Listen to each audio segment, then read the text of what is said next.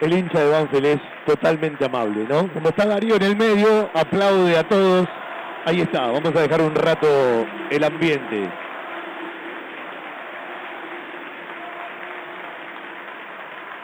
Bueno, Darío se acercó a la mitad de la cancha, lo fue a saludar primero Cristian Martínez Borja y Facundo Martínez, jugadores colombianos y argentino nacionalizado, ecuatoriano de la Universidad Católica. Ahora lo revolean por el aire un rato los compañeros, un tipo que bueno, siempre se hizo querer.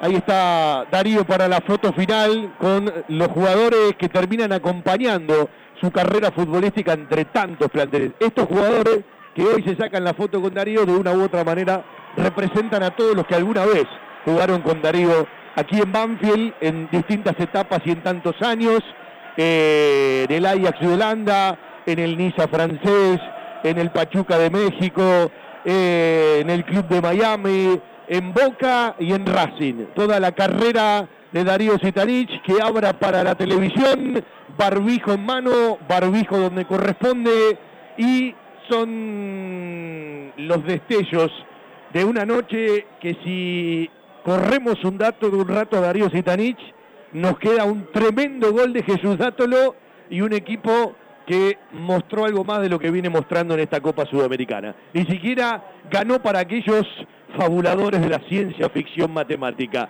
Dos goles a favor, cinco goles en contra. Ganó uno cuando arrancó este grupo C que nos dimensionaba y nos ilusionaba con otro recorrido de Copa Sudamericana.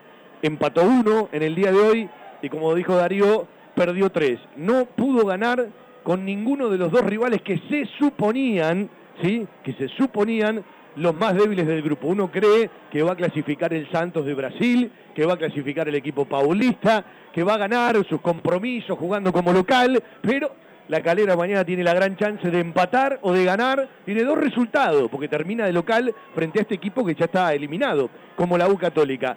Si faltaba algo, se terminaron de eliminar entre uno y otro porque han empatado. Alguno podía tener alguna ilusión remota si ganaba. Dátolo abrió la cuenta a los 36 con un pedazo de gol de otro partido, de otro año, de otro campeonato, de otra copa.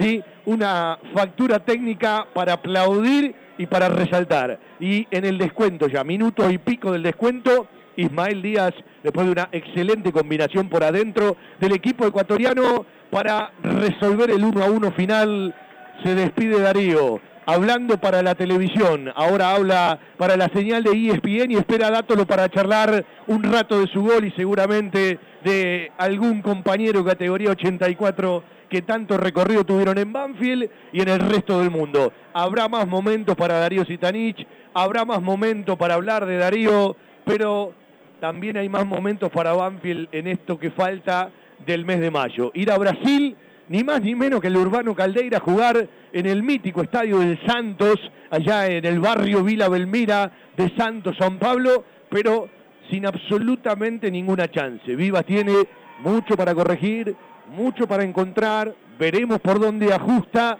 Banfield empató un partido que la verdad no tenía ninguna motivación, salvo la despedida de Darío Citarich. Pero un tal Jesús lo se descolgó con un gol de otro partido y nos hizo acordar que el fútbol siempre regala algo.